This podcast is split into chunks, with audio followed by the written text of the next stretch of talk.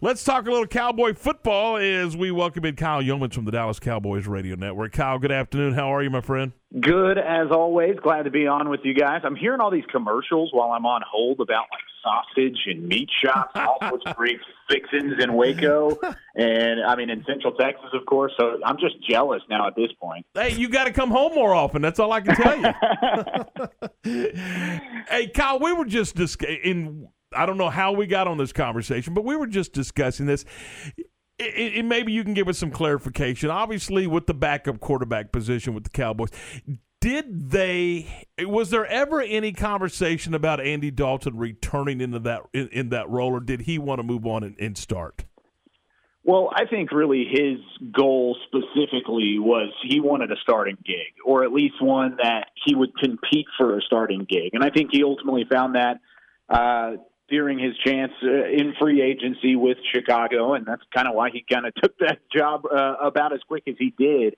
Uh, if it were conversations within the building, of course you would want to keep Andy Dalton. Now, with the way that he played, the amount of games that he did last year, and, and the the film that he put out as the quarterback that kind of came in in emergency duty with Dak Prescott, it made things tough on the money, and, I think that was where the Cowboys were sitting. Was we're going to probably have to to take a pay cut if you're Andy Dalton. They gave him one year, three million dollars last year. He'd have to be probably right around that or less. Even though he did kind of up his stock as a backup quarterback and, and as the quarterback for the Cowboys in 2020. So that's why whenever the Bears came and approached with the one year, ten million, it was pretty easy money for him to to say, yeah, that's that's my gig, that's what I want to go do, and of course, Chicago kind of sold them on that as well. Are the Cowboys comfortable where they are right now as far as a backup is concerned? And I know that Dak says he's going to be ready, and I'm sure he probably will be ready. But what if he's not ready? Are, are the Cowboys are the Cowboys comfortable with what they have at the quarterback position behind Dak? No, I I think this is a very valid question because even last year, whenever you you had Dak Prescott as your quarterback, you said, "All right, we need a backup plan, and that's Andy Dalton." You made that decision prior to Dak Prescott ever missing a game as the quarterback for the Cowboys since he was drafted since 2016. And then, of course, when his injury happened in week five, then you were like, oh, thank goodness we did that.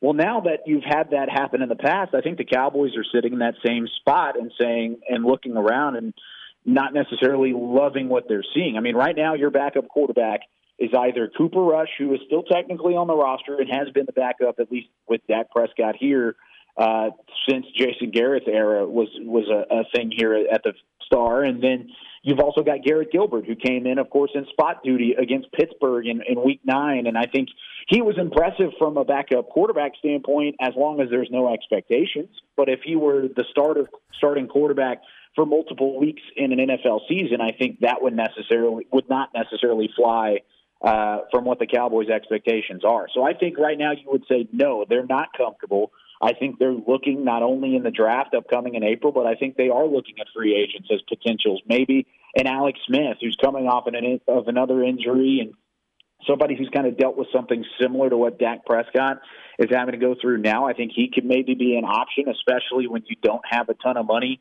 to allocate that direction. But I think there's options out there for Dallas, and, and whether or not they'll actually go through and, and pull the trigger on any of them is still yet to be seen, but it's something they're definitely thinking about.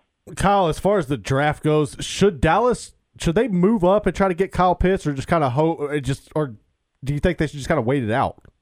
Oh gosh, I love this question so much. Thank you for asking this, this question. Uh, Kyle Pitts is special, and uh, he's somebody, of course, tight end out of Florida that people have kind of tabbed as one of those guys that could fall just based on positional value the tight end position, at least in terms of the draft, is not as highly valued as the majority of other positions. Well, Kyle Pitts is not your normal tight end, and he's so talented. He could be such a difference maker that he could go top five, or because of his position, he could fall outside the top 10. And of course, Dallas would then have a shot at picking him with the 10th overall selection.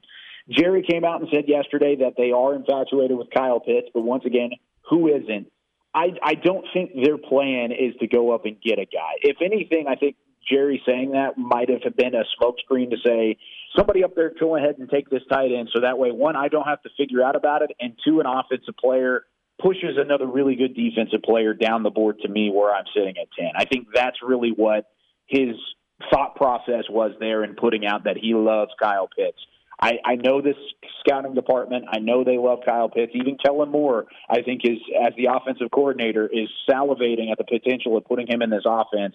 But one, I think it would take too much to go up and get him. You would have to trade with either Atlanta at four, maybe Detroit at seven, Carolina at eight. It would take a couple of those extra top 100 picks that you do have to get up there in the first place.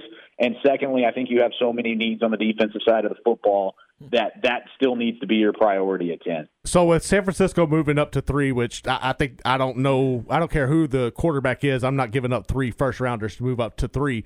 But um, that, that's I mean I just still can't wrap my head around that, man. But who is the first non-quarterback off the board? Is it going to be Kyle Pitts or is it going to be somebody like Penei Sewell uh, sitting there? I think that's uh, a crazy question because you look at four. Atlanta's trying to shop out of that position. Atlanta could take a quarterback, they could take a non-quarterback. They're kind of in a spot where they need a little bit of everything, and I think that's the perfect spot to go. Maybe take a Trey Lance if he's not the pick for San Francisco at three. Uh, I, I think it would be Penei Sewell because I think if anything, the first player that's going to come off the board that's a quarterback or a non-quarterback rather uh, would be the fifth overall pick to Cincinnati, and that's either going to be Penei Sewell or Ja'Marr Chase. At least in my mind, I think those would be the two guys. They could go with Kyle Pitts there, but I think they really need a, a playmaker on the outside, and that's what Ja'Marr Chase, the wide receiver from LSU, kind of brings to the table. Um, it, there is a chance that Kyle Pitts maybe goes to Atlanta. I mean, Atlanta's had a couple of spots where they could maybe put him. That would be fun to watch. Calvin Ridley, Julio Jones, Kyle Pitts is kind of a trio, but I, I think it really is going to be a uh, a pretty solid chance that it's Penei Sewell, the, the offensive tackle from Oregon. That's the first non-quarterback off, off the board. Talking with uh, Kyle Youmans from the Dallas Cowboys Radio Network. Kyle, uh, you mentioned uh, stay where they are on the defensive side of the football. They've got plenty of needs there, and and I mm-hmm. think you're a thousand percent correct. They've got plenty of needs there. putting you in the war room, in your opinion, what is the greatest need on the defensive side of the football? Right now, it's cornerback. I think there's needs, like you said, pretty much everywhere because you could go get an edge rusher, you could go get a linebacker with the questions you have there. But you've made some additions to this team, like a Keanu Neal at safety, uh, even a Damontae Kazee at safety, who are both going to come in. Kazee's probably going to play a little bit of the free, where Neal will kind of tag team the duties with Donovan Wilson at the strong safety, and then also play a little hybrid outside linebacker as well. So I think that shores up things. At, at edge rusher, you do have the foundation of Demarcus Lawrence and Randy Gregory. What do you what do you have at corner? You have Trevon Diggs, who you picked there. You have Anthony Brown, who of course was the only veteran receiver that had a, a contract going into last season, and then you brought back Jourdan Lewis to be your slot guy. So you can line up at corner. You have guys there, but I still think there is a glaring need at that position, and I think that's why really right now, whenever you tab the Cowboys uh, and who they're going to, select at 10. It's Patrick Surtain, corner from Alabama, or the cornerback from South Carolina, and that's Jaycee Horn. Both of those guys are really good. I think Surtain's the better player over Horn. Horn brings a, a mentality that the Cowboys defense, though, could really, really use that kind of extra mentality, that aggressiveness that the defense has certainly lacked over the last couple of years. But I think this is a a defense that could go a, a, number of different ways, but I think you do have to look at corner and say there's a big hole there that needs to be filled by the time draft weekend's over with. You mentioned a couple of the other spots, uh, linebacker. What what's the status of Sean Lee right now? Uh, up in the air. It's pretty much what the status is, and it, it's tough from a media standpoint because one, we don't get to really talk to the players as much as usual because of the the COVID nineteen protocols. I think any other year we would have a pretty good idea of what Sean Lee is is thinking. Even if he, he hadn't made a decision yet himself, we would probably know which way he was leaning. We don't have any idea right now where Sean Lee is going to go, uh, whether it, it, it is retirement or to continue playing.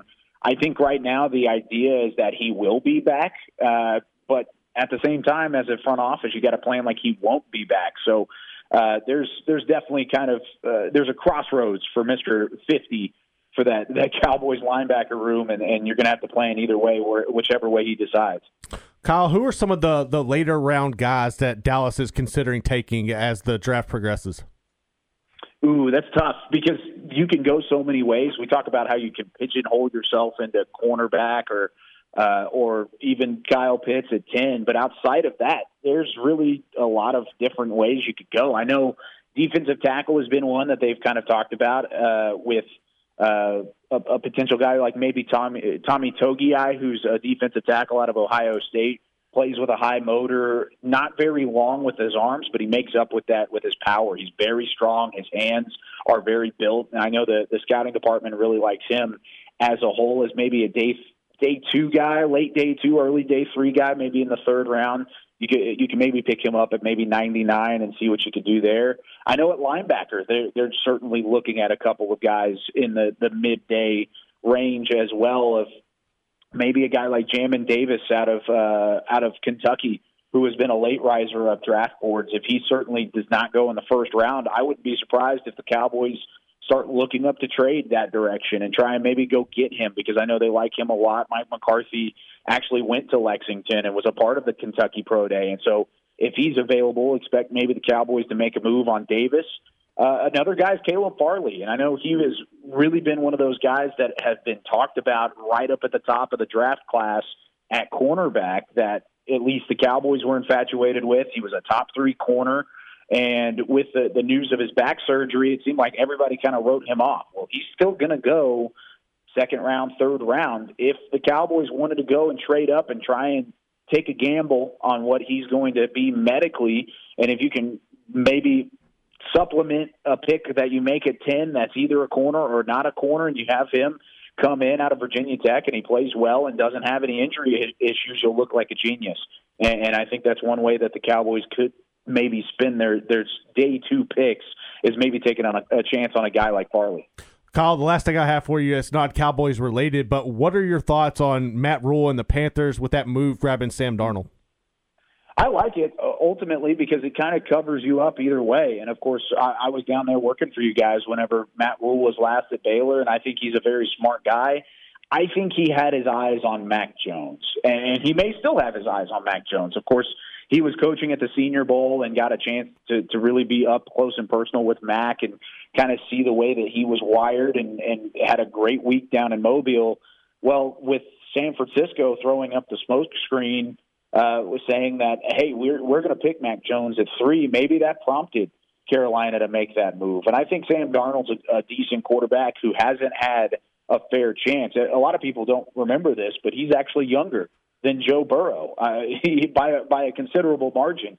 He's younger than Joe Burrow. So Darnold, I still think has a, a bright future ahead of him.